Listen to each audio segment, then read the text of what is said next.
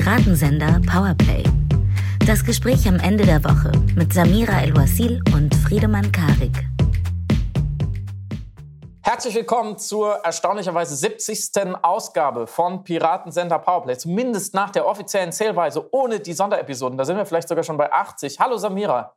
Hallo Friedemann, 70, was für eine gute Zahl. Toll. Oder? Fühlst du dich wie 70? Ich fühle mich ein bisschen jünger. Maximal 60. Ich bin ein 70-Jähriger gefangen im Körper eines 60-Jährigen. Ich bin eine Achtjährige gefangen im Körper einer Frau, die die letzten zwei Jahre auf jeden Fall sehr viel, sehr schnell gealtert ist, ja. Das kann ich Oh, das stimmt überhaupt nicht. Na, Heute sehe ich diesen Video seelisch. Ich, innerlich gereift, sagt man doch dazu. Ich bin aber tatsächlich, in letzter Zeit habe ich tatsächlich so ein Altersproblem, weil ich, ich kann nicht mehr telefonieren. Darunter musstest du auch schon leiden. Ich habe ein richtiges Boomer-Problem. Ich komme nämlich immer beim Telefonieren auf, mit dem iPhone auf, auf Tasten. Also ich komme irgendwie an den Touchscreen. Ich kriege das nicht mehr hin. Ich bin einfach zu, zu blöd oder, und, oder zu alt.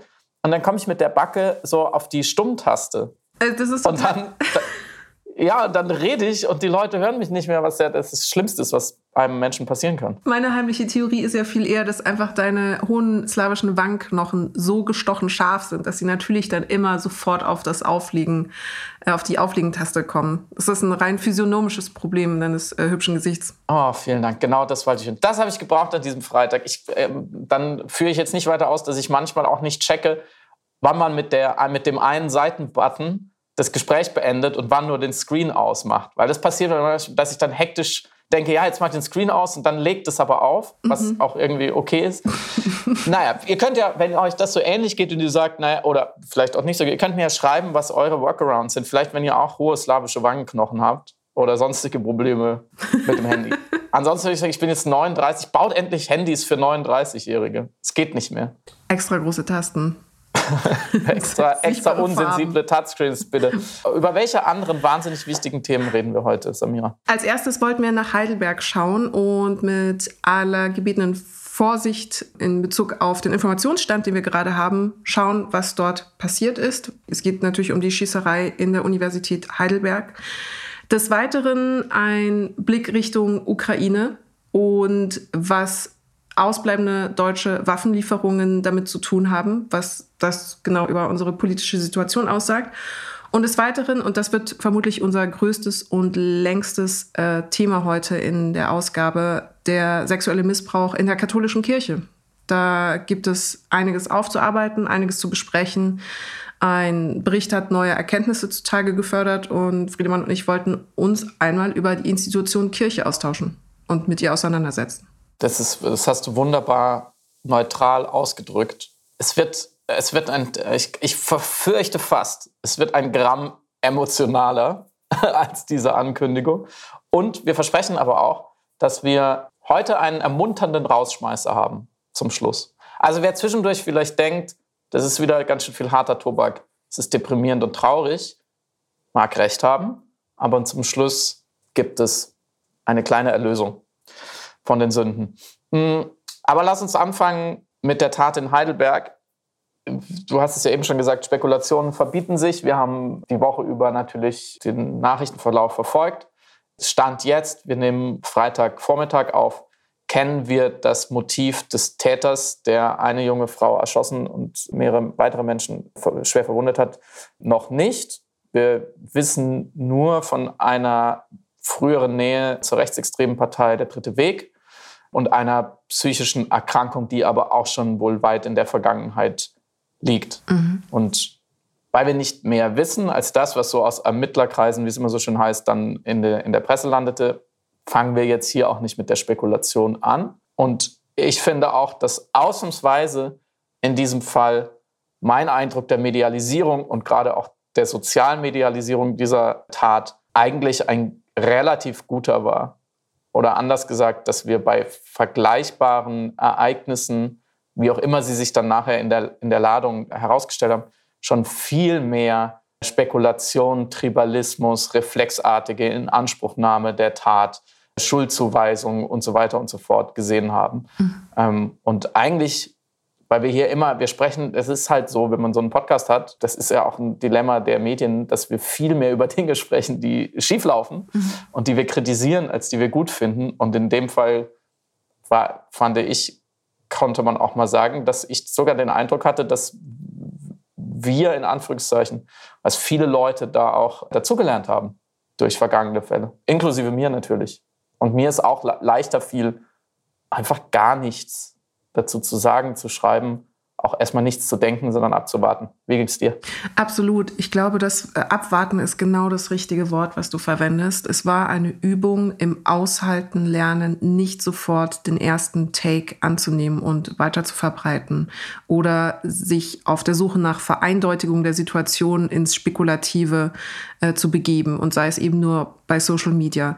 Ich habe beobachten können, dass in meinen Timelines im Grunde genommen häufiger der Satz äh, getwittert worden ist, bitte jetzt nicht spekulieren, als dass irgendwelche ähm, mhm. Informationen oder Spekulationen eben verbreitet worden sind. Und das fand ich bemerkenswert. Ich glaube, wir, wir haben ja häufiger über die Ethik des Teils auch in diesem Podcast gesprochen und welche Verantwortung wir auch als Individuum mit dem haben, was wir die ganze Zeit senden. Also, dass wir gerade in Richtung einer Redaktionsgesellschaft sind, also dass jeder ein Sender ist und jeder Verantwortung trägt für die Informationen, die er eben verbreitet und durch die Verbreitung größer macht. Und mhm. ich hatte den Eindruck, dass alle sich dieser Verantwortung mehr als gewahr waren, mehr als bewusst waren. Und das war wirklich äh, fast, also schön, äh, in, bei, bei allem Schrecken der Tat, die dort stattgefunden hat, war es interessant, diesen Lernprozess sich ausgestalten zu sehen in den sozialen Medien. Und ich fand noch spannender, das in Kontrast zu setzen mit einige, einige Schalten und äh, eine Berichterstattung, die zum Beispiel bei der Welt eben stattgefunden hat, also Welt äh, äh, der Nachricht, der Sender, der früher N24 war und jetzt Welt ist. Und ich glaube, das andere Beispiel war ZDF, korrigiere mich gerne, wo eben eine hilflose mhm. Schalte dort ausgeübt worden ist, in der Hoffnung auf der Suche nach Informationen und eben genau diese Lücke schließen wollend, ähm, die so ein Moment der Nichtinformation immer öffnet, dazu geführt hat, dass einfach total leere Schalten entstanden sind. Also es wurden dann einfach äh, eine wissenschaftliche Mitarbeiterin irgendwie gekrallt und sie wurde gefragt, haben Sie was mitbekommen? Und sie sagt, nein, Ende des Gesprächs. Und das ist im Grunde die ganze Situation gewesen. Und der mhm. Journalist befand sich aber in der Situation, natürlich mehr äh, nachfragen zu müssen, um Informationen zu schaffen, weil das auch seine Aufgabe als Journalist ist. Also da passiert etwas und er muss sozusagen als erster dieses Geschehen irgendwie in irgendeiner Form abbilden und irgendwelche Informationen zusammenkratzen, die er dann über den Ether schicken kann, weil mhm. der Zuschauer das vermeintlich haben möchte. Und es gelang einfach absolut nicht, weil es, sie hat nichts gesehen, sie war keine Augenzeugin, sie hatte nichts zu sagen und nichtsdestotrotz wurde sie dann immer wieder mit Fragen eben bearbeitet diesbezüglich. Und das im Kontrast zu dieser Zurückhaltung in den sozialen Netzwerken war bemerkenswert. Und ich möchte dazu, ich habe dazu noch eine Empfehlung, dann wird es noch produktiver. Es gibt eine, eine Sammlung von sieben Regeln für mehr Social Media Gelassenheit mhm. unter dem Hashtag gegen die Panik beziehungsweise unter gegen-die-panik.de. Und wer sich dafür interessiert, wie man selbst sozusagen auch noch besser dazu beitragen kann zu dieser positiven Entwicklung, kann sich diese Regeln anschauen, die ich für extrem sinnvoll halte und für überfällig. Wir nehmen diesen Fall eventuell noch einmal auf, falls sich in die eine oder andere Weise etwas bestätigen sollte. Vielleicht nächste Woche. Aber für diese Woche reicht es, glaube ich. Und lass uns über Russland sprechen und die Ukraine.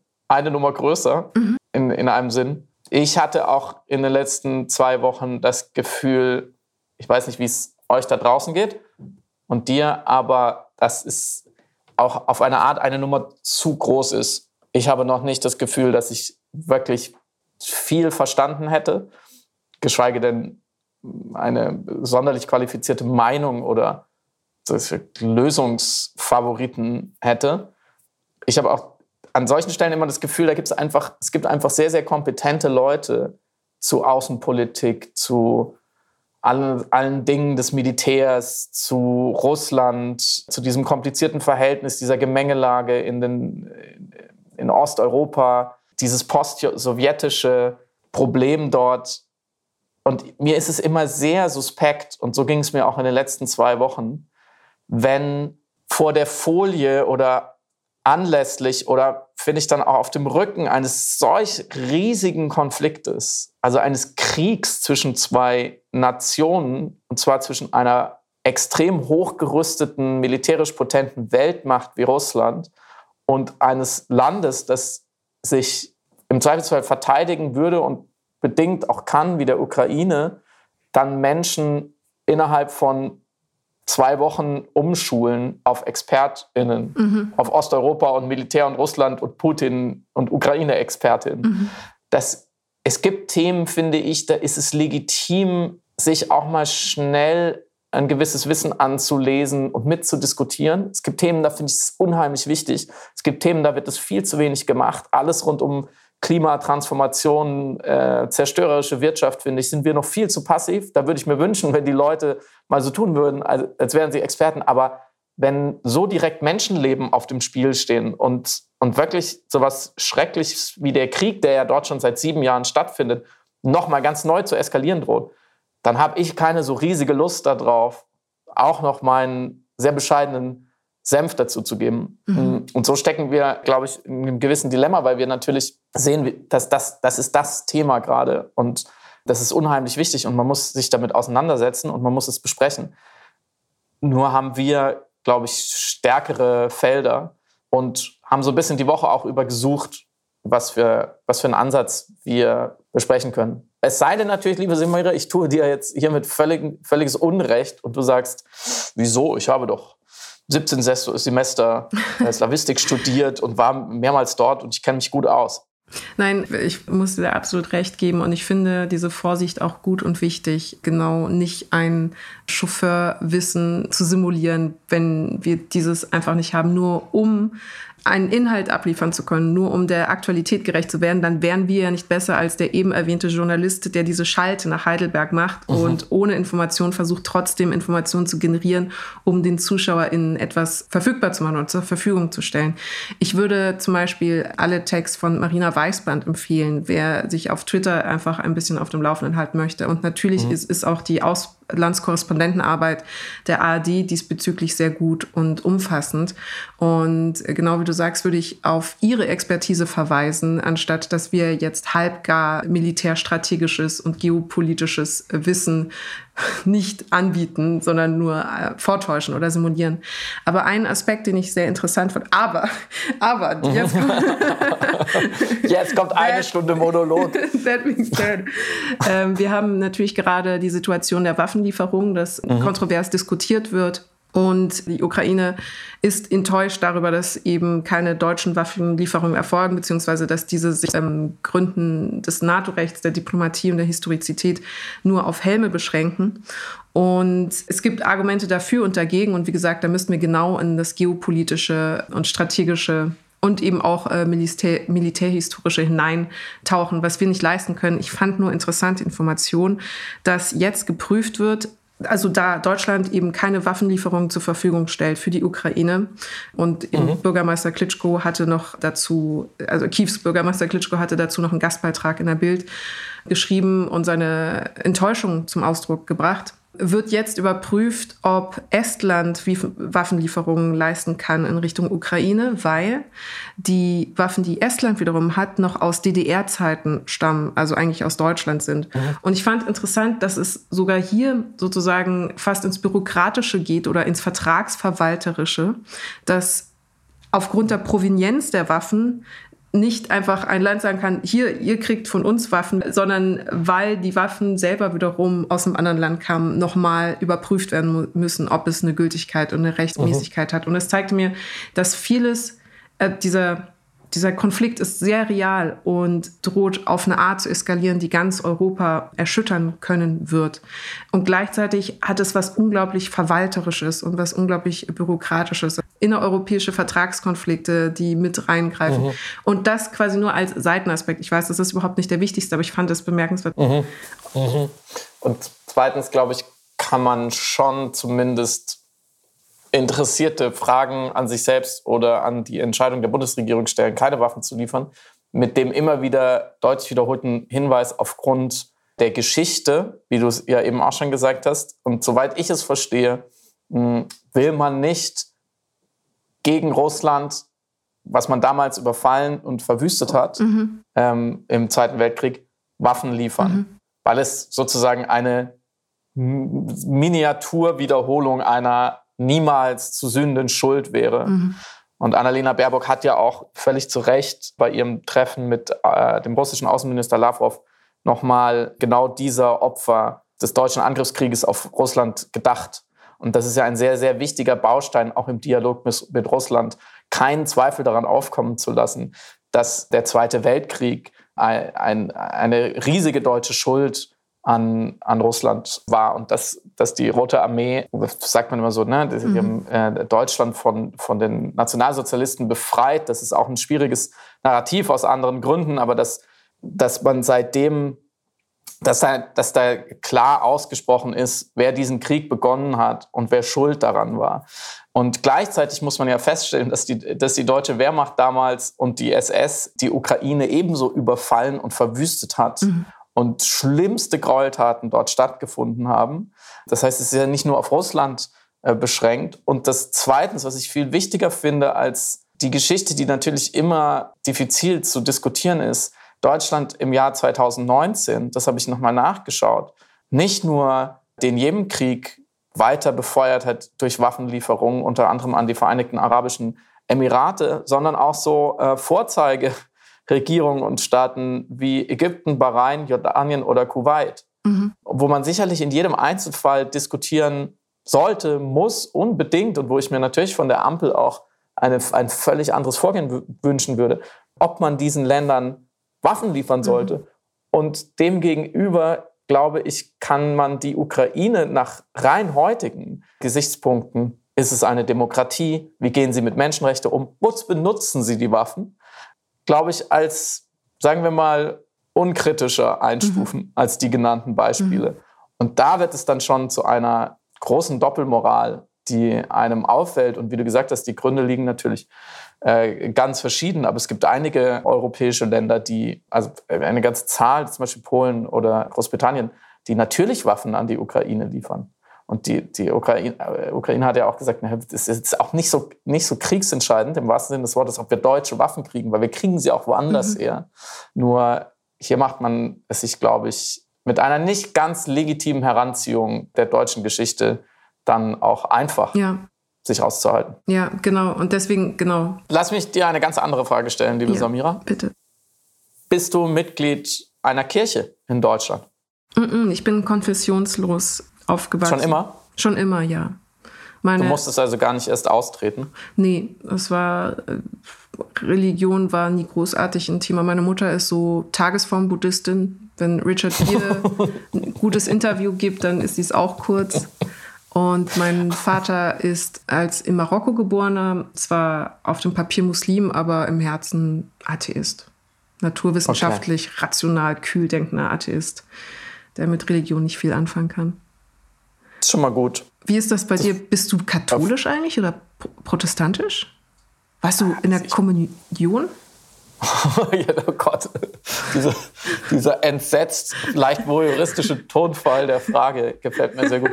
Ähm, ich bin tatsächlich evangelisch, protestantisch getauft und konfirmiert. Mhm. Das heißt, ich habe den, hab den Deal mit GOD nochmal erneuert als Teenager. Mhm. Ähm, das wäre für eine eigene Sonderepisode, warum man sowas macht. Ähm, und ich bin aber ausgetreten aus der Kirche vor einigen Jahren schon. In München tatsächlich noch. Ein interessanterweise, wenn man dann wie ich nach Berlin zieht, dann, dann treten sie einen wieder ein. Weil die Landeskirchen, die ignorieren sich gegenseitig einfach. Mhm. Also gerade was Steuern angeht, klar, es geht um Kohle. Und dann kriegt man irgendwann einen Brief von der, in dem Fall Berlin-Brandenburgischen Landeskirche oder Brandenburg, egal. Und äh, die sagen dann, ja, herzlichen Glückwunsch, dass Sie jetzt in Berlin wohnen. Wir haben hier eine Taufurkunde. Das kriegen Sie nämlich hin, eine Taufurkunde aus einem völlig anderes Bundesland, nämlich aus Baden-Württemberg, vorliegen. Das heißt, Sie sind ja in der Kirche, ist ja toll, dann ziehen wir jetzt Kirchensteuern ein. Und dann muss man, hat man selber die Bringschuld zu sagen, nee, nee, Freunde, ich bin aber damals schon ausgetreten und ich würde es gerne dabei belassen. Das ist nur eine interessante Fußnote. Und es war tatsächlich dieser Gang zum Standesamt, und das war mein erster und letzter Gang in meinem Leben zum Standesamt, glaube ich. Ich noch nie geheiratet habe und kein Kind habe, muss man da zum Standesamt, egal. Das war sehr befriedigend, tatsächlich. Es ist ja kein großer bürokratischer Aufwand. Man muss halt, wie so viele Dinge, man muss einfach tun. Und dann geht man hin und dann stempelt man und dann geht man zur Kasse, zahlt irgendwie 30,50 Euro und dann geht man wieder zurück mit dem Zahlungsbeleg und dann ist man nicht mehr Mitglied dieser Institution. Und es hat sich angefühlt, wie nach fünf Jahren das erste Mal wieder zu duschen. Ich mhm. sage es wirklich so. Und ich habe, ich habe gar nicht jetzt, und das werdet ihr gleich merken, ich habe gar keinen so großen Groll auf die evangelische Kirche, aber es war trotzdem so überfällig. Und man macht, man hängt da so mit drin und man macht da immer so mit und hat auch irgendwie ganz gute Erinnerungen. Und meine Familie ist auch einigermaßen in Teilen religiös oder zumindest war auch kirchlich engagiert. Und meine Mutter ist Organistin, also Kirchenmusikerin, die hat viel in der Kirche georgelt früher. Und klar, an Weihnachten wurde man hingegangen und es gab immer wieder eine Taufe oder eine Konfirmation oder vielleicht auch mal eine kirchliche Heirat. Aber alles nicht so schlimm, wie das halt ist bei uns Leitchristen, würde ich mal sagen. Aber trotzdem, weil ich wollte da unbedingt raus und ich interessanterweise weiß ich auch mit jedem Jahr mehr und ähm, mir fällt es auch immer schwerer, die, die beiden Kirchen noch zu unterscheiden, ähm, was unfair ist, wie wir gleich sehen werden. Aber ich habe inzwischen so eine, eine Renitenz gegen das ganze System aus ganz unterschiedlichen Gründen, dass ich schon fast wieder in den letzten Jahren so ein bisschen weggeschaut habe, was die eigentlich machen, weil es mir so auf die Nerven gegangen ist. Und jetzt konnten wir nicht mehr wegschauen, mhm. glaube ich, in den letzten zwei Wochen. Und wir wurden auch völlig zu Recht von HörerInnen darauf hingewiesen, dass es doch ein wichtiges Thema wäre, über die, die neuesten, muss man ja sagen, Missbrauchsfälle in der katholischen Kirche, beziehungsweise ihre Enthüllung und den Umgang damit zu sprechen. Und da haben wir gesagt, ja klar, mhm. müssen wir machen. Fühlst du dich denn dadurch, dass du nie in der Kirche warst und atheistisch auch aufgewachsen bist, sozusagen, ganz außenstehend? Oder geht es dir auch so allein schon dadurch, dass diese Kirchen halt im Stadtbild sind mhm. und dass man in der Schule Religionsunterricht hat und dass die Krankenhäuser irgendwie religiös sind, fühlst du dich doch irgendwie mit einem kleinen C Teil des Ganzen? Also als in München vor allem aufgewachsene ist und äh, die deutsche Politik wird ja auch nicht müde, das äh, christlich-abendländische Erbe immer wieder zu betonen, das natürlich auch Einfluss nimmt eben auf Wertesysteme, also ähm, vorangestellte Wertesysteme. Ne? Wenn wir uns mhm. die äh, Migrationsflüchtlingspolitik angucken, dann hört das C in CDU aber plötzlich ganz schnell auf zu existieren mhm. und die Nächstenliebe. Aber an und für sich wird das natürlich immer sehr präsent gehalten, also sowohl in Reden als auch in der Kommunikation, als natürlich auch im Unterricht, bis hin zu den Kreuzen, die gefordert werden in Institutionen und öffentlichen Einrichtungen. Und ich bin natürlich einfach als in Deutschland aufgewachsene irgendwie nichtsdestotrotz Teil eines christlichen Verständnisses der Dinge oder kriege das auf jeden Fall mit und finde es aus der Ferne betrachtet als sozialen Kit zum Beispiel oder als in den positiven Momenten gesellschaftlicher Stabilisator interessant und wichtig. Also ich möchte auch hier den Unterschied aufmachen eben zwischen dem Glauben, den Menschen haben, die Institutionen, die diesen Glauben nutzen, missbrauchen oder amplifizieren können, der Konfession als solches und die Ausgestaltung in der Öffentlichkeit und in der Gesellschaft. Und das sind ganz verschiedene Felder. Und ich nehme wahr, dass ich die Institutionen fragwürdig finde, aber die Religion an und für sich nicht deswegen gleich ebenso problematisch finden muss wie die mhm. Institution. Und noch weniger problematisch finde ich dann den Glauben und die emotionale oder seelische Stärke, die die Menschen daraus ziehen. Das heißt, das sind unterschiedliche Sachen. Das, und das alles, diesen langen Anlauf, um zu sagen, dem einen stehe ich komplett wohlwollend, wenn oder neutral gegenüber ähm, und dem anderen, sobald eben Strukturen und Systeme missbraucht werden, wenn ein Glauben oder ein, eine Religionsgemeinschaft und ihre Zugehörigkeit oder ihr Zugehörigkeitsgefühl eben ausgenutzt wird, um die schlimmsten Seiten der Menschen hervorzubringen oder zu fördern, dann stehe ich natürlich dem extrem kritisch und geschockt und entsetzt gegenüber, wie wir es eben jetzt bei den Missbrauchsfällen haben, aber auch andere Aspekte in der Religion, also sei es der Institution Kirche, sei es zum Beispiel oh. das Absprechen der Reproduktionsrechte, die bei der Frau liegen sollten oder die Queerfeindlichkeit, die auch ein Thema war diese Woche, als sich jetzt äh, 100 Menschen, die in der Kirche, rund um die Kirche arbeiten, ähm, trauen mussten, ein Coming-out öffentlich haben zu können, mit der Gefahr, dass sie jetzt ihre Jobs alle verlieren werden im kirchlichen Umfeld. Und überhaupt, klar, auch äh, tradierte Frauenbilder, die da mitgezogen werden oder ein seltsames Verständnis eben von Verhütung. Ähm, mhm. Das sind alles Aspekte, die die Kirche als Institution, also die äh, katholische Kirche insbesondere als Institution für mich nicht, mich nicht Fan davon sein lassen können. Auf keinen Fall. Und wie gesagt, ich möchte es aber trotzdem trennen von einem Glauben, den Menschen mhm. dennoch haben, weil das zwei unterschiedliche Sachen sind. Mhm. Da sprechen wir sicher gleich noch drüber, mhm. wie genau das getrennt werden kann heute äh, Institution von Glaube, Kirche von Religion? Ist auf jeden Fall eine wichtige Frage. Und zweitens, glaube ich, ist damit unser Disclaimer äh, gesetzt, dass mhm. wir natürlich jede Form von Glauben, Gläubigkeit, Frömmigkeit, Spiritualität erstmal völlig akzeptieren. So, es gibt da kein richtig oder falsch. Und wenn ihr jetzt zuhört und sagt, naja, ich, ich glaube aber an, an diese Lehre und an dieses, auch an ein Heilsversprechen oder eine Vorstellung von Seele oder eine Vorstellung von Gott oder Barmherzigkeit oder whatever, dann solltet ihr das natürlich tun und dürft es auch von uns aus. Das ist immer, glaube ich, wichtig zu sagen. Wir geben unseren Segen. Ja, wir geben, wir geben sie. Piraten sind der Powerplay, gibt seinen Segen. Auch, der, auch, auch dem Katholizismus auf eine Art so. That's, that being said, was ist genau passiert in, in den letzten Wochen? Es gab das Gutachten einer Anwaltskanzlei aus München, die im, für das Bistum München-Freising, so heißt das, ist einfach der Bereich München und ein großes Stück von Bayern, untersucht hat von 1945 bis 2019 wie viele Opfer von sexuellen Übergriffen durch Geistliche gab es wirklich? Und dieses Gutachten kam zu dem Schluss, 492 Opfer von über 200 Tätern. Und noch viel mehr kam es zu dem Schluss, dass diese Opfer vollständig, ich glaube, das ist ein Zitat des Gutachten, es sprach über die vollständige Nichtbeachtung der Opfer, obwohl sehr viele dieser äh, Vorfälle bekannt waren zur Meldung gebracht wurden, eben auch bis in die höchste Leitungsebene des Bistums.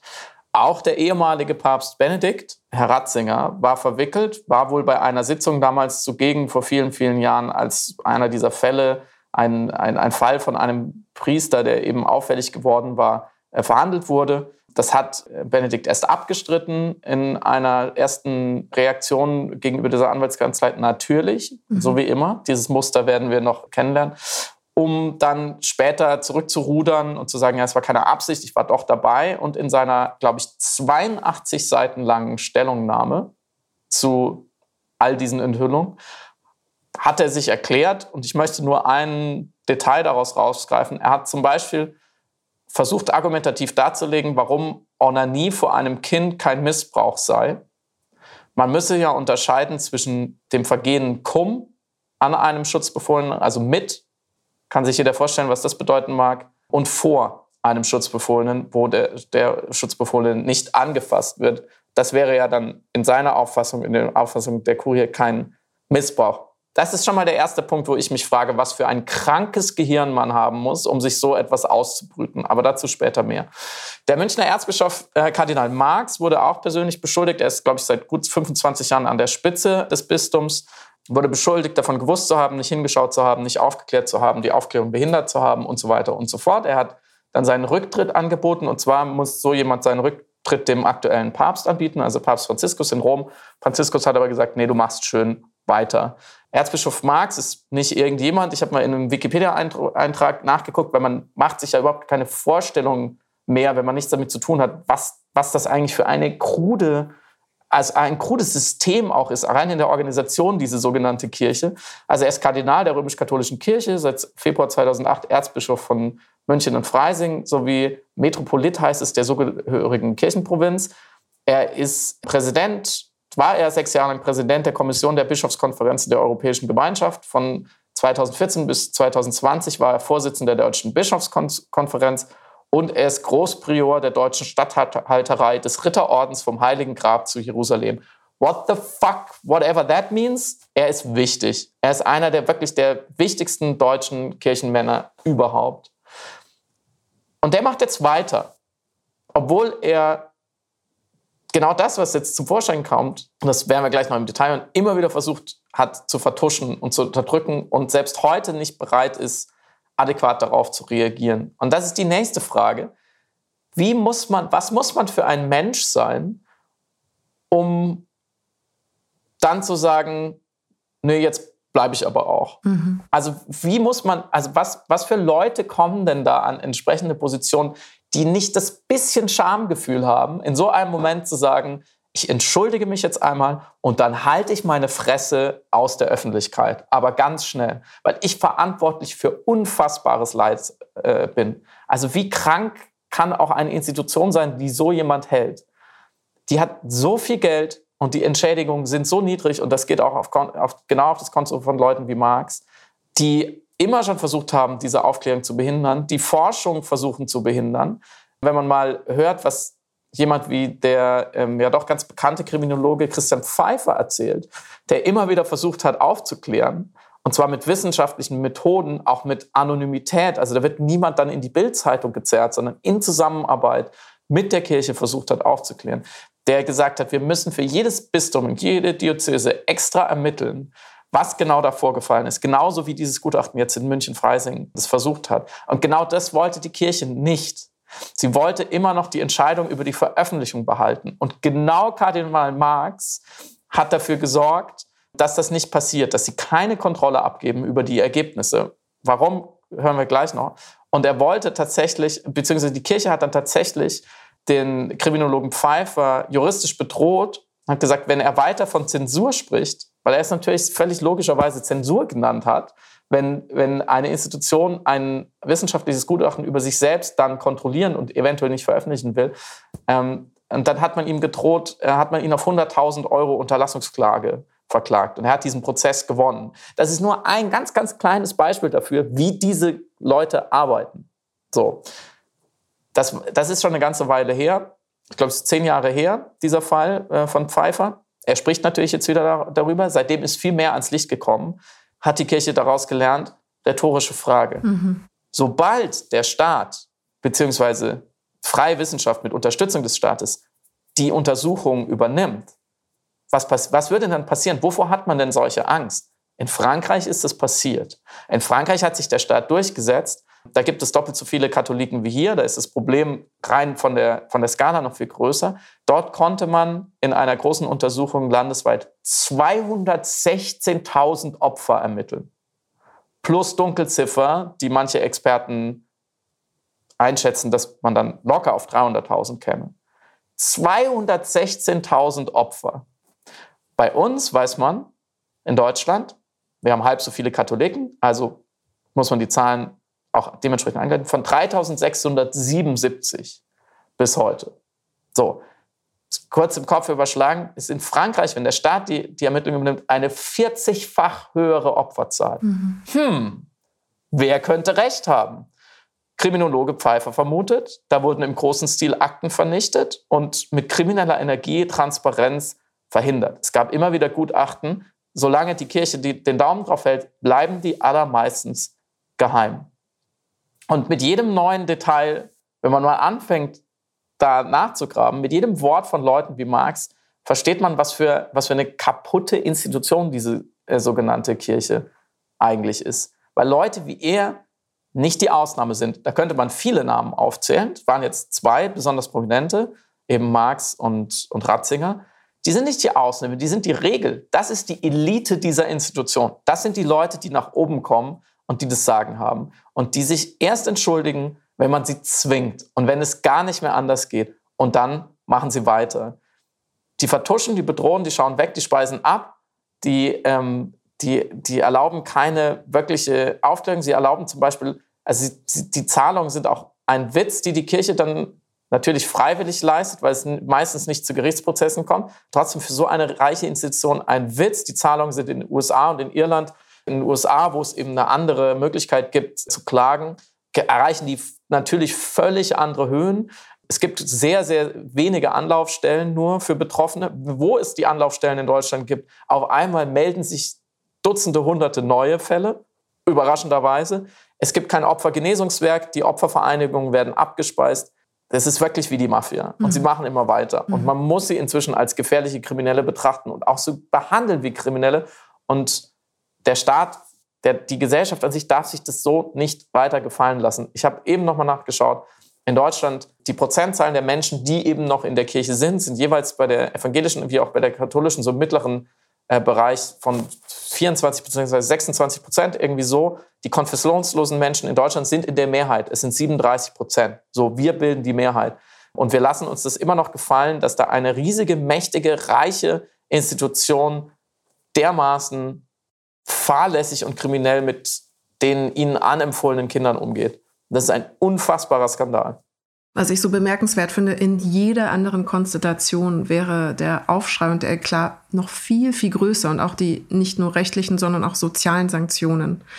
Also ja. würden wir von irgendeiner privatwirtschaftlich geführten Firma, würden wir von Disney oder von McDonald's erfahren, dass die Mitarbeiterstrukturen und die Hierarchien auf eine Art zusammengestellt sind, die ermöglichen die Vertuschung von Kindesmissbrauch auf systematische Art und Weise die Zensur und in hoher Frequenz stattfindende Gewalt gegen Minderjährige ermöglicht, würde es diese Firma einfach nicht mehr geben. Wäre diese Firma, ohne das Wort canceln benutzen zu wollen, aber sie wäre auf jeden Fall nicht mehr, sie würde nicht mehr existieren. Und bei der Kirche ist nach wie vor, oder der Institution Kirche ist nach wie vor eine seltsame Form von Respekt vor dem Amt oder vor mhm. der Schwere dieser Instanz da, die aber genau dieses Problem repliziert im Großen wie im Kleinen. Also auch aufgrund einer Hierarchie, die bedingt, dass Priestern zum Beispiel mehr geglaubt wird als Kindern, aufgrund der autoritären Strukturen intern, aufgrund der auch sehr homogenen Struktur. Ein Missbrauch dieser Größe nicht nur zu haben, sondern stattfinden lassen zu können und vor allem sich fortsetzen lassen zu können. Deutschland, du hast gerade Frankreich als Beispiel genannt. Im November kam eben dieses Gutachten des Gremiums raus und die Zahlen sind wirklich erschütternd. Ähm, hinzu kommt, dass im Schnitt die Opfer eben 80 Prozent äh, Jungen waren und jedes dritte Kind in dieser Statistik Opfer einer Vergewaltigung war. Und das sind immense Zahlen. Also das sind Zahlen, die sind auf einer rein empirischen oder soziologischen Größe so schwer und so, so groß, dass wirklich die Strukturen hinterfragt werden müssen, die diese Größe der Zahlen überhaupt erst möglich machen mhm. können. Also rein quantitativ gesprochen, es ist, sind nicht lauter Einzelfälle, sondern es muss etwas in dem System Institution Kirche geben, dass diese Größe der Zahlen überhaupt erst möglich macht. Also es, es ist ja unfassbar, weil es gibt ja nur zwei Möglichkeiten. Entweder es gab eine große Ignoranz, eine institutionelle Vertuschung, eine Nachlässigkeit oder ein bewusstes kollektives Schweigen. Oder es ist alles von allem ein bisschen. Aber in der Gesamtheit ist das ein Problem, das wirklich einer grundsätzlichen Reformation des Kirchenrechts notwendig macht und eine grundsätzliche Auseinandersetzung dessen, was die Institution Kirche eigentlich bedeutet und schafft. Und ich wollte noch, um sozusagen das in den globaleren Zusammenhang zu bringen, also nicht nur um zu sagen, hier die deutsche Kirche hat was falsch gemacht oder jetzt haben wir die französischen Beispiele, die schon massiv schlimm sind, Berichte auf zielen oder von Berichten erzählen, die es weltweit gab. Also es gab auch schon eine äh, große empirische Auseinandersetzung und Berichte im äh, amerikanischen Raum, zum Beispiel den Murphy Report, der ähm, geleitet von der Richterin Yvonne Murphy, die zwischen 75 und 2004 eben etliche Missbrauchsfälle ausfindig gemacht hat. Es gibt den Abschlussbericht der Royal Commission, die into Institutional Responses to Child Sexual Abuse das wurde von der australischen Regierung in Gang gesetzt und hat Missbrauchsfälle zwischen 2013 und 2017 ausfindig gemacht in der Kirche. Es gab den belgischen Bericht, der Adria Ensens Bericht der Kommission für die Behandlung von Beschwerden über sexuellen Missbrauch in einer pastoralen Beziehung. Diese mhm. äh, Kommission hat sich zusammengestellt und äh, Missbrauchsfälle in der Kirche, in der belgischen Kirche ausfindig gemacht. Es gibt den unfassbaren Bericht gerade eben aus Frankreich, der im November äh, in Gang gebracht worden ist, der die Fälle zwischen 1950 und 2020 ermittelt hat und wo du auch schon die große Dunkelziffer eben zitiert hattest. Es gibt den Ryan Report der Kommission unter dem Vorsitz von äh, Sean Ryan, dem irischen Richter, der sich auseinandergesetzt hat mit äh, Missbrauchsfällen der irischen kirchlichen Versorgung und in irischen kirchlichen Einrichtungen ab den 1940er Jahren. Es gibt die Studie der katholischen Erzdiözese Diözese in Chicago und den John Jay Report. Das ist vielleicht einer der wichtigsten vom John Jay College, der ab 2002 angefangen hat, sich auseinanderzusetzen mit dem sexuellen Missbrauch durch katholische Priester mhm. in den USA. Es gibt in nahezu jedem größeren Industrieland einen Bericht, einen Report, eine Kommission, die sich mit sexuellem Missbrauch auseinandergesetzt hat von Kindern, die in der Betreuung einer kirchlichen Institution oder Einrichtung waren und die Opfer von sexuellem Missbrauch durch eben Vertreter genau dieser Institution waren. Das heißt, wir haben dieses Problem nicht nur auf struktureller und systemischer Ebene äh, in einzelnen Ländern, sondern auf globaler Ebene. Und der Nenner ist immer wieder die Institution katholische Kirche. Und dass wir nichtsdestotrotz noch nicht erfasst haben, was das eigentlich als globales Problem bedeutet. Und uns nicht noch mehr und mit den Strukturen auseinandersetzen und nicht noch mehr mit der Systemik und der Systematik, die dahinter zu sein mhm. scheint, auseinandersetzen, schockiert mich. Ich, ich glaube, es ist nur möglich, das anzunehmen, wenn man den nach wie vor bestehenden und falschen Respekt vor der Institution Kirche aufrechterhält. Mhm. Danke, Samira. Und damit äh, kommen wir nämlich zu den Ursachen. Genau. Denn das muss man sich ja, gerade wenn man das alles kritisiert und so wie ich auch emotional wird dabei, was ich, glaube ich, jedem zugestehe, wenn es um Kindesmissbrauch geht, dann muss man sich ja fragen, woran liegt es denn? Wenn, wenn, es, wenn dieses Problem überall zu finden ist, in allen möglichen äh, Landeskirchen der katholischen Kirche, ähm, und auch immer wieder die gleichen Muster sich zeigen, dann muss man sich ja fragen, wo, woran liegt das? Es sind ja, das glaube ich nicht, nicht schlechtere Menschen, die dort arbeiten. Und um mal eine Zahl vorwegzunehmen, vorwegzunehmen in den USA, wo man diese Missbrauchsfälle genauer wissenschaftlich untersucht hat, hat man auch herausgefunden, dass nur 10 Prozent der äh, tätlich gewordenen äh, katholischen Priester wirklich pädophil waren. Also da wirklich eine Neigung ausgelebt haben, eine kriminelle, eine verwerfliche Neigung. Mhm. So, und dann muss man sich fragen, woran liegt es dann? Es liegt ja nicht am Weihrauch oder den Kirchenliedern oder den Sotanen. Mhm. Und ich glaube, es gibt drei Ebenen oder Faktoren, die wichtig sind, die man verstehen muss. Erstens natürlich das gesellschaftliche Wegschauen, was wir gerade schon besprochen haben. Der Kirche wird freie Hand gelassen, in weiten Teilen diese Fälle überhaupt erst aufzufinden und aufzuklären. Das gibt Menschen mit einer übergriffigen, einer sexuell übergriffigen, einer kriminellen Energie natürlich eine gewisse Vorlage, einen gewissen Schutzraum. Zweitens, die sie sonst nicht hätten. Zweitens, natürlich die mangelnde interne Aufklärung. Kein Priester musste für lange, lange Zeit, das ist an vielen Stellen immer noch so, allein schon um seinen Beruf fürchten. Er konnte immer wieder sich darauf verlassen, dass er einfach versetzt, selbst bei schlimmsten Vergehen, mhm. selbst bei offensichtlichsten Vergehen versetzt und wieder in Lohn und Brot gekommen ist und wie du sagst, dass der Respekt aufrechterhalten wurde. Und Kirchenobere wie Ratzinger oder Marx, die sich dann tatsächlich wörtlich darauf berufen, dass sich ja der Zeitgeist geändert hätte gegenüber mhm. vor zu 25 Jahren. Und heute würde man natürlich mehr aufklären. Damals war es aber eben sozusagen noch nicht so in Mode, Kindesmissbrauch zu ahnden. Da muss man ja gar nicht mehr sagen, oder auch Ratzingers ähm, versuchte Verteilung zwischen mit und vor einer sündhaften Handlung. Das wirkt natürlich auf potenzielle Täter was, was, was sollen die auch anderes denken als, na klar, ich bin geschützt von meiner, von meiner Heimat, von meiner spirituellen, professionellen Heimat, von der Kirche. Die Täter fühlen sich sicher in der Kirche.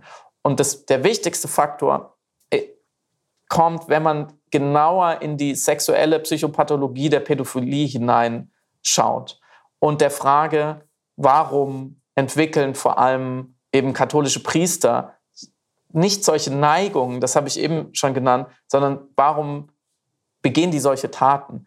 Liegt es zum Beispiel wirklich am äh, Zölibat?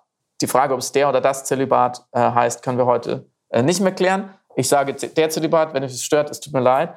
Ähm, wie gesagt, die Daten, die man hat, die bescheiden sind, aber man hat manche zeigen, es ist nicht so, dass Menschen, Männer sich durch die Unterdrückung ihrer Sexualität durch das Heirats-, Ehe- und Sexverbot, was in der katholischen Kirche herrscht, in Richtung Pädophilie entwickeln würden.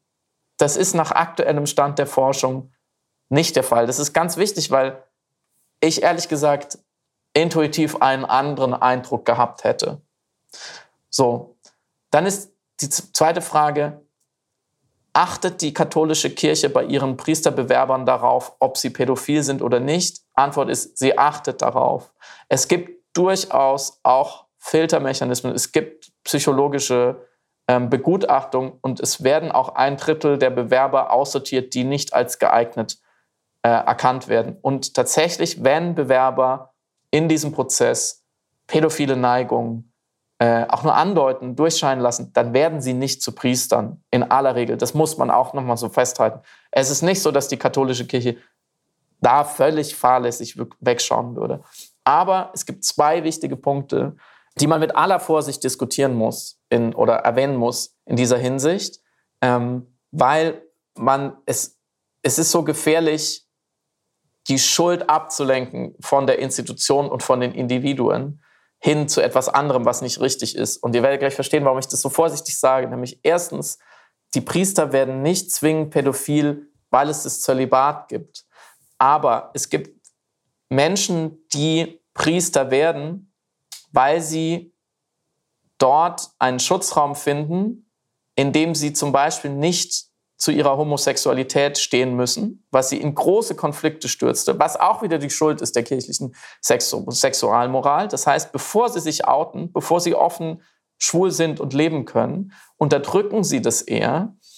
Und da gibt es schon Hinweise, dass weil diese, diese Männer einfach nicht, wie es sein sollte, andere Männer treffen können und eine völlig normale, wenn man den Begriff benutzen will, Sexualität ausleben dürfen, dass sie stattdessen ihre Sexualität auf Jungen richten.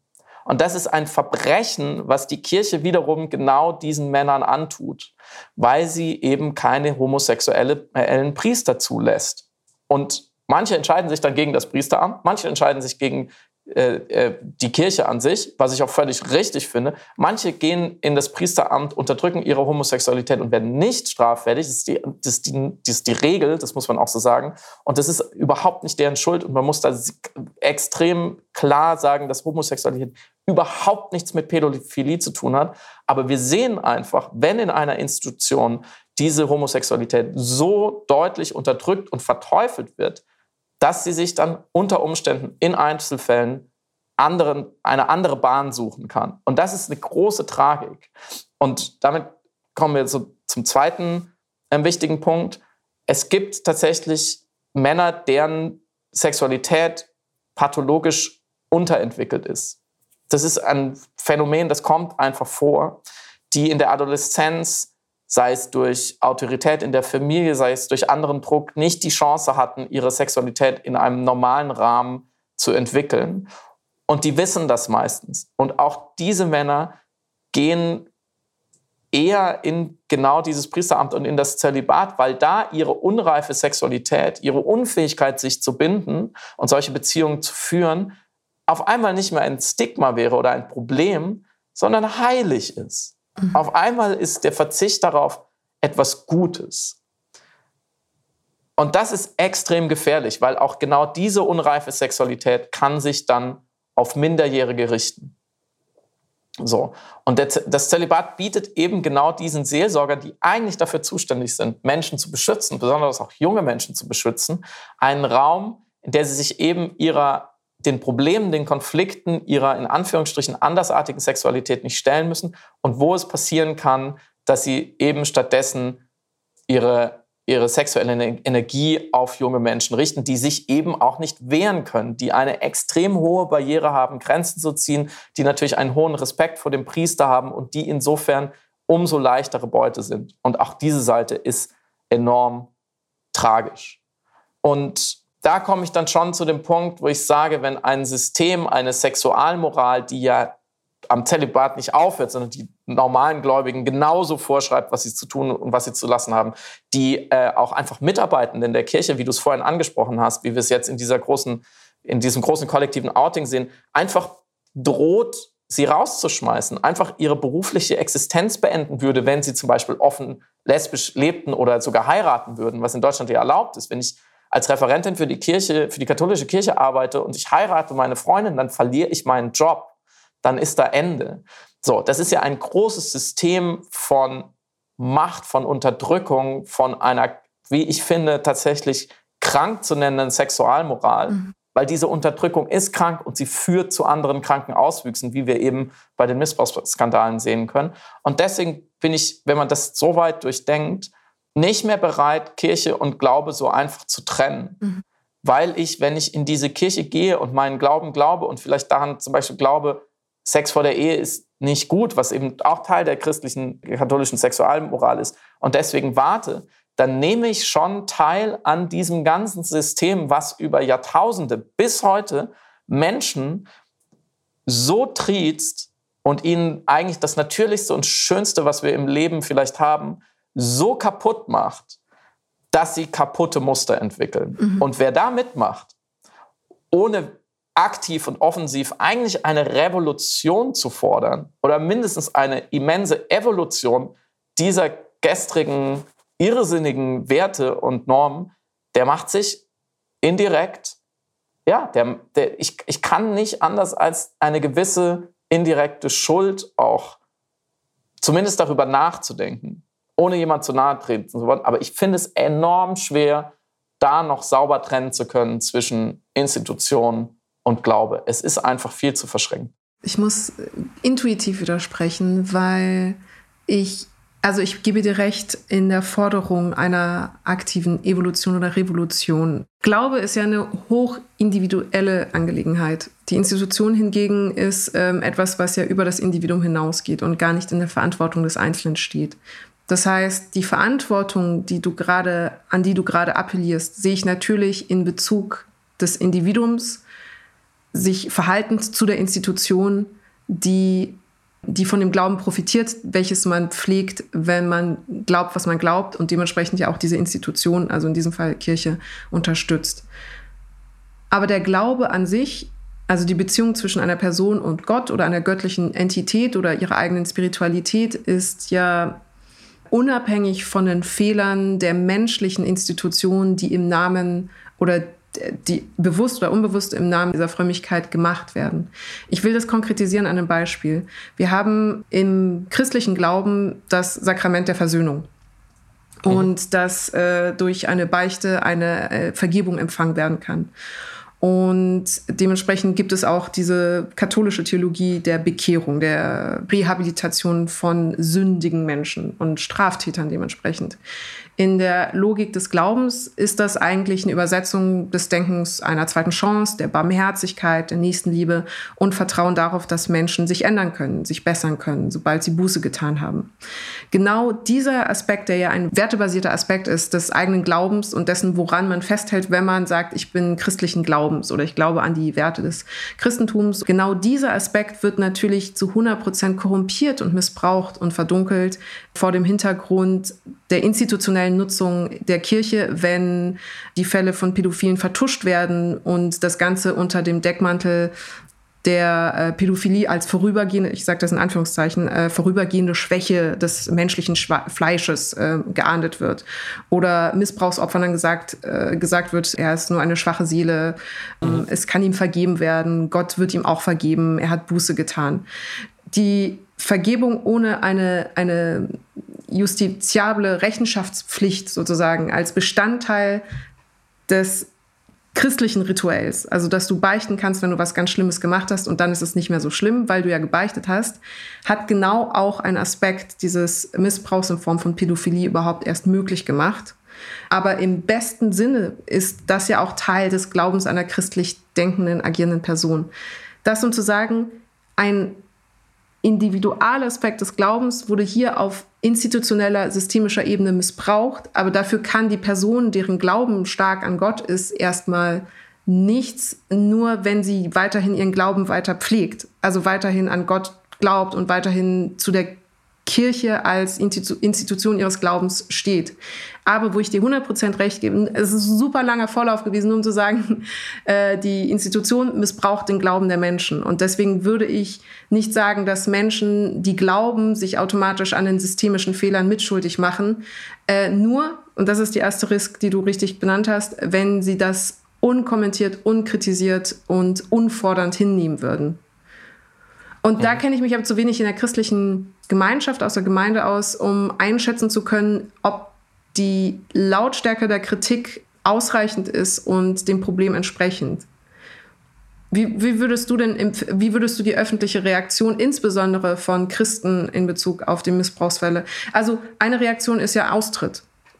Auch das ist ja eine Form von Protest, dass man sagt, man kann nicht mehr Teil der Institution sein und davon bleibt ja der Glauben unberührt. Man kann ja trotzdem weiter glauben und sagen, ich bin aber trotzdem nicht Mitglied der katholischen Kirche in irgendeiner Form. Ja, das, das reicht, ist das Mindeste. Ja, oder? natürlich, aber meinst du, reicht das denn schon als, würde einfach ein massenhafter Austritt aus der Kirche schon ausreichen, um das System, Institution, Kirche von innen so dermaßen auszuhöhlen, dass das als äh, Revolutions- Motor reichen würde? Oder was wäre eine konkrete Reaktion oder welche konkrete Reaktion würdest du dir wünschen von einer gläubigen christlichen Person? die noch Mitglied der Kirche ist? Also um die Frage erstmal zu beantworten, ich weiß, ich weiß es nicht. Jein, ähm, die Vertuschung ist ja deswegen auch so massiv passiert, weil man eben Angst hatte davor, dass die Leute sich von der Kirche abwenden, mhm. wenn sie verstehen, was für Schweinereien eigentlich da losgehen. Also es glauben zumindest Menschen wie Kardinal Marx sehr stark daran, dass es passieren könnte und dass es schlimm wäre und dass, es die, dass die Kirche implodieren würde, wenn die Leute sich von ihr abwenden kann ja schon mal einen Hinweis darauf nehmen, ob es vielleicht sinnvoll wäre. Zweitens gibt es ja durchaus vielerlei Formen des, Boy des Boykotts, des Aktivismus, des Engagements, des produktiven wie des destruktiven Engagements. Mhm. Also nach, nach solchen Vorkommnissen am Sonntag einfach noch in die Kirche zu gehen und zu sagen, naja, wird schon, mhm, mh. das ist schon eine, das ist schon eine, finde ich, empfinde ich schon als Unverschämtheit gegenüber den Opfern, mhm. weil ich mit diesem Kirchengang und auch einfach mit meiner Kirchensteuer, mit meiner finanziellen wie, wie physischen, wie spirituellen Präsenz einfach Leute im Amt halte, wie genau Herrn Marx und ganz, ganz viele andere, die dafür verantwortlich sind, dass es passiert ist und immer weiter passiert. Also wäre ja wohl der, der erste Schritt, nicht mehr hinzugehen, beziehungsweise hinzugehen und Alarm zu machen. Mhm. Mhm. Und in den eigenen Wirkungskreisen lokal diese Aufklärung einzufordern, beziehungsweise zu erpressen. Das darf man der Institution abpressen. Das wäre ein Anfang. Das passiert nicht. Das passiert nicht. Sie sind immer alle furchtbar entsetzt. Sagen, es gibt Opfervereinigungen, da sagt man, ja, die sollten jetzt, die sollten gehört werden, die sollten Geld bekommen. Das ist schon richtig. Aber sonst passiert ja nichts. Mhm. Das ist vielleicht auch ein Grund, warum ich nicht mehr bereit bin, das so zu trennen. Und du sagst völlig richtig, oder es ist, ich weiß nicht, ob es richtig ist, aber es ist legitim zu sagen, da wird ein Glaube missbraucht von einer Institution. Zu jeder Art dieser toxischen Beziehung gehören immer zwei. Und die Gläubigen, gerade in Deutschland, lassen es mit sich machen. Mhm. Seit Jahrzehnten. Und es scheint sie nicht so richtig zu interessieren. Und dann gibt es immer ähm, große, werden so prominente Gläubige befragt, dann sagen sie, ja, es ist ganz schlimm, was meine Kirche da macht. Eigentlich kann man, kann man denn jetzt noch Katholik sein? Aber was passiert? Nichts. Mhm. Wie viele dieser Gutachten wollen wir noch haben, bis da mal jemand aktiv wird? Eigentlich wollten wir noch über äh, Kirche und Klimaschutz sprechen, aber es, ist, es führt zu weit und ähm, vielleicht muss man auch nicht immer, auf, immer noch weiter drauf eintreten. Obwohl es da doch sehr viel zu treten gäbe. Oh ja, da gäbe es noch viel. Vielleicht machen wir es nächste Woche. Ich sitze hier noch so schweigsam, weil ich tatsächlich einfach nochmal die von dir überrissenen Zahlen gerade durch den Kopf gehen lasse. Und ich fühle, wie mich das Entsetzen lähmt und ich weiß aber gleichzeitig nicht, was jetzt, was ich jetzt als Nicht-Christin sagen und tun könnte, außer das hier mit dir zu besprechen, darüber zu schreiben und eine Reformation zu fordern. Aber du hast recht, es gibt so eine seltsame, so eine seltsame Lethargie, die der Größe des Vergehens und des Verbrechens in so keinster Weise gerecht wird. Und ich mhm. frage mich, ob man diese Lethargie wirklich nur mit der Traditionsschwere der Institution begründen kann oder doch auch einem Desinteresse, um ehrlich zu sein, an den Opfern. Beides. Ich glaube, genau beides. Und ein dritter Faktor, den wir noch nicht wirklich besprochen haben, ist die Verflechtung der gerade der katholischen Kirche bis tief in alle Lebensbereiche. Natürlich ist es schwerer, eine Institution, die Kindergärten und Krankenhäuser unterhält mhm. und sehr viele sinnvolle Dinge ja auch tut, zu kritisieren oder anzugreifen, als wie du vorhin das Beispiel aufgemacht hast, McDonald's. Mhm.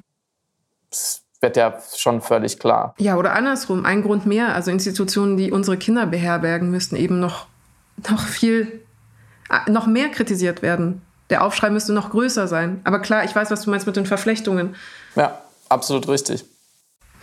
Warum ich da so bedacht darauf bin, auch eben Glauben und Institutionen voneinander zu trennen, liegt vielleicht auch daran, dass ich mich letzte Woche zu einem Satz hin habe reißen lassen, der Ausdruck ist meiner tiefsten, tiefsten dunklen Zynismus und ähm, mangelnde Fähigkeit zu einem transzendentalen Denken geschuldet war. Nämlich ich mag das, wenn du zynisch bist, ah. ausnahmsweise. Wollte ich gleich sagen. Ich, find, ich bin totaler Fan. Ich habe nämlich, genau das ist das Stichwort, ich habe nämlich Karma als zynisch bezeichnet und habe mich dann vorbereitet auf diese Folge natürlich mit dem Konzept auch wieder auseinandergesetzt und habe deswegen vielleicht noch mal so ein bisschen an meinem Respekt einer gewissen Spiritualität gegenüber gefeilt, beziehungsweise auch einfach einen Aha- und Erkenntnismoment gehabt, dass ich selber meinem eurozentristischen, sehr westlich geprägten, new ageig verdorbenen Fehldenken auferliegt, auferlag, mhm. auferlag in Bezug auf das Konzept Karma, weil worauf ich mich bezog, als ich gesagt habe, Karma ist als Idee zynisch und ich erkläre kurz, warum ich das dachte, wenn man davon ausgeht, dass man durch Verhalten ein, eine Konsequenz erzeugt, die im Verhältnis zu dem steht, was man als Verhalten erstmal produziert hat, dann geht man dachte ich so weit äh, von davon aus, dass äh, sozusagen, wenn man ein schlechtes Schicksal äh, ereilt ähm, oder ein, ein schlechtes Schicksal ereilt, dass das eigentlich nur eine Konsequenz aus einem schlechten Verhalten, entweder aus einem vorhergehenden Leben oder im selben Leben mhm. ist. Sprich, dass eine kosmologische Entität für Gerechtigkeit sorgt und im schlimmsten Fall Rache an dir übt, indem sie dich halt schlecht behandelt, weil du irgendwen anders vorher schlecht behandelt hast. Und wir kennen das ja aus dem Satz Karma is a Bitch und äh, irgendwie eben diesem Partybewusstsein, wenn jemand was Schlechtes passiert, dann muss er es ja irgendwie verdient haben. Und das fand ich natürlich als Idee hochgradig zynisch, weil äh, alle Personen, die eben äh, die krank werden, äh, Menschen, die sterben, Menschen, die hungern, Menschen, die leiden, wenn man das zu Ende denkt, müsste man dann behaupten, dass sie sich das selber zu Schulden haben kommen lassen, weil sie in einem vorhergehenden Leben etwas falsch gemacht haben müssen oder wie gesagt, mhm. sich in diesem Leben falsch verhalten haben. Das war aber die sehr vereinfachte Party-Interpretation des Konzepts Karma und wie gesagt, die eigentlich eine unterkomplexe ähm, Aberglauben-Version ist, wie sie im Westen ähm, gedacht wird und wird in keinster Weise der Komplexität des Gedankens dahinter gerecht, beziehungsweise eigentlich auch der Richtigkeit des Grundgedankens, nämlich der ganz schlichten Aussage, ohne Rachegedanken, ohne Positives und Negatives, jedes Verhalten, was du machst, hat Konsequenzen. Und das ist grundsätzlich erstmal auch gar keine falsche Aussage und auch keine falsche Handlungslogik, davon auszugehen, dass alles, was ich tue, auch irgendwie in irgendeiner Form Konsequenzen mit sich trägt und mhm. mit dem Bewusstsein das Handeln dann eben diszipliniert oder das Handeln zumindest zu einem vielleicht sozial verträglicheren Handeln im besten Fall hinnatschen kann und soll, was also als soziale Logik gar nicht mal so falsch ist.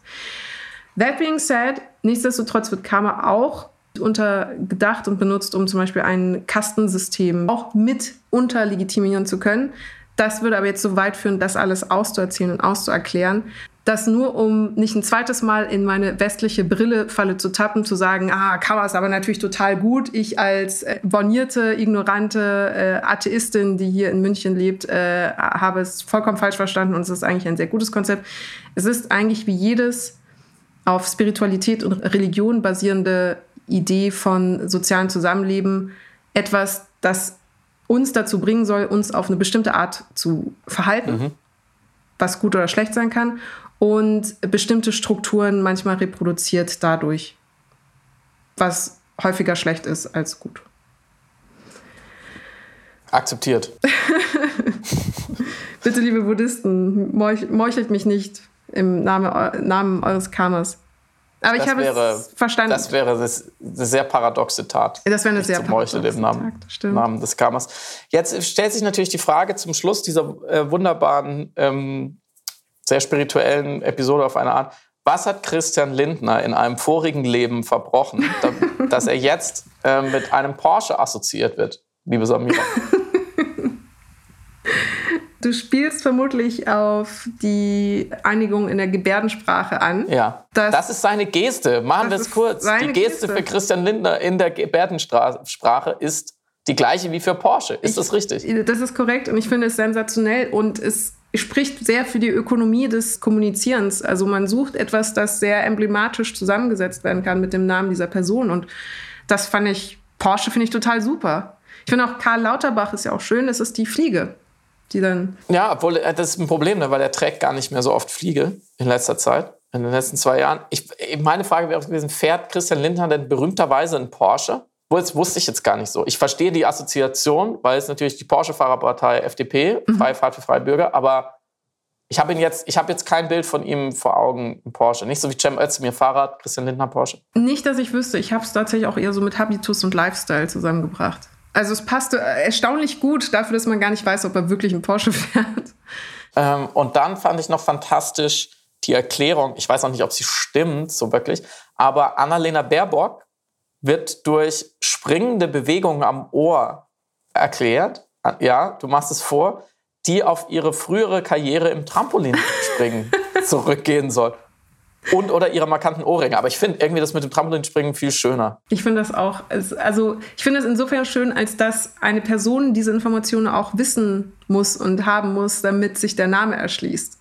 Ja. Das ist ja sehr, sehr, sehr, zauberhaft, dass man dann wirklich auch über das Privatleben der Politiker quasi ihre Namen ähm, gebärdenderweise extrapoliert. Ähm, ja. Schön ist aber auch, dass sie sich ändern können, die Gebärden. Ja? Zum Können sich ändern? Ja, zum Beispiel Angela Merkel war früher die runterhängenden Mundwinkel. Ah, ja. Und zwischendrin wurde es dann ersetzt durch Bezug nehmend auf ihre Frisur, die haubig war zu einem Zeitpunkt. Dann wurde ah. diese Geste gemacht. Und jetzt ist es, glaube ich, das Wort merken, äh, das gebärdet wird. Und ich weiß nicht, ob es um L erweitert wird oder, aber ich glaube, das Wort äh, oder das gebärdete Wort merken es steht jetzt. Warum nicht die Raute, fragt man sich da. Das ist doch die, wenn sie schon eine Signature-Geste hat. Du hast vollkommen recht, ja klar. Gibt es einen Grund, vielleicht. Hm, ich habe mir überlegt, was könnte denn die Gebärde für äh, Samira El-Wazir sein? Und ihr, ihr könnt das jetzt natürlich nicht sehen. Ich, ich habe noch keine perfekte Lösung, aber ich, ich habe mich von Annalena Baerbock so ein bisschen. Also es fängt auf jeden Fall irgendwie mit Gehirn an. Es muss so das Gehirn, irgendwie so das Gehirn so was so hoch geht oder so. Ich mache mit meinem Arm so einen Bogen, weil dann hätte man deine Haare auch noch gleich drin, die ja sehr schön und prominent sind und voluminös. oder, und, oder du kannst die aussuchen, wenn du es mit den Haaren so ein bisschen blöd findest, dann geht irgendwas Gehirn, Gehirn, Mund. So, du sprichst, du, du trägst dein, dein Hirn auf der Zunge. So, das, guck, also es geht vom Gehirn zum Mund. Hirn, Mund, das ist Hirn, eine Mund. Sehr schöne das ist Samira. Geste. Ich äh, ich, wenn ich dich gebärden müsste, würde ich das so machen. was ist das? Ein, ein, Herz auf der Stirn. Ein Herz auf der Stirn, ein, ein Mensch mit Herz und Hirn. Stark, ist gekauft. Sieht, sieht ein bisschen, sieht ein bisschen, ja. Ich versuche versuch gerade meinen Namen, ob ich das noch hinkriege, meinen Namen äh, per Buchstaben okay. Ja, ich habe nur den Vornamen. Ja, bald, bald, könnt ihr uns für, wenn, wenn, wir dann, wenn wir dann endlich für 25 Euro äh, pro Minute erlauben, dass ihr uns zuschaut bei der Aufnahme, äh, könnt ihr dann sehen, wie wir, wie wir simultan Gebärden dolmetschen. Das wird nicht mehr passieren. Äh, Samira, es war sehr schön. Ich wünsche dir ein erbauliches Wochenende ohne jede Religion. Ist das ein fairer Wunsch? Ja, wenn ich an die Menschheit weiter glauben darf. Ja, das darfst du. Und du darfst auch deiner, deiner Quasi-Religion Kino und Filme frönen. Das ist okay. Okay. Dann dir auch ein schönes Wochenende und euch auch. Passt auf euch auf. Ciao. Tschüss.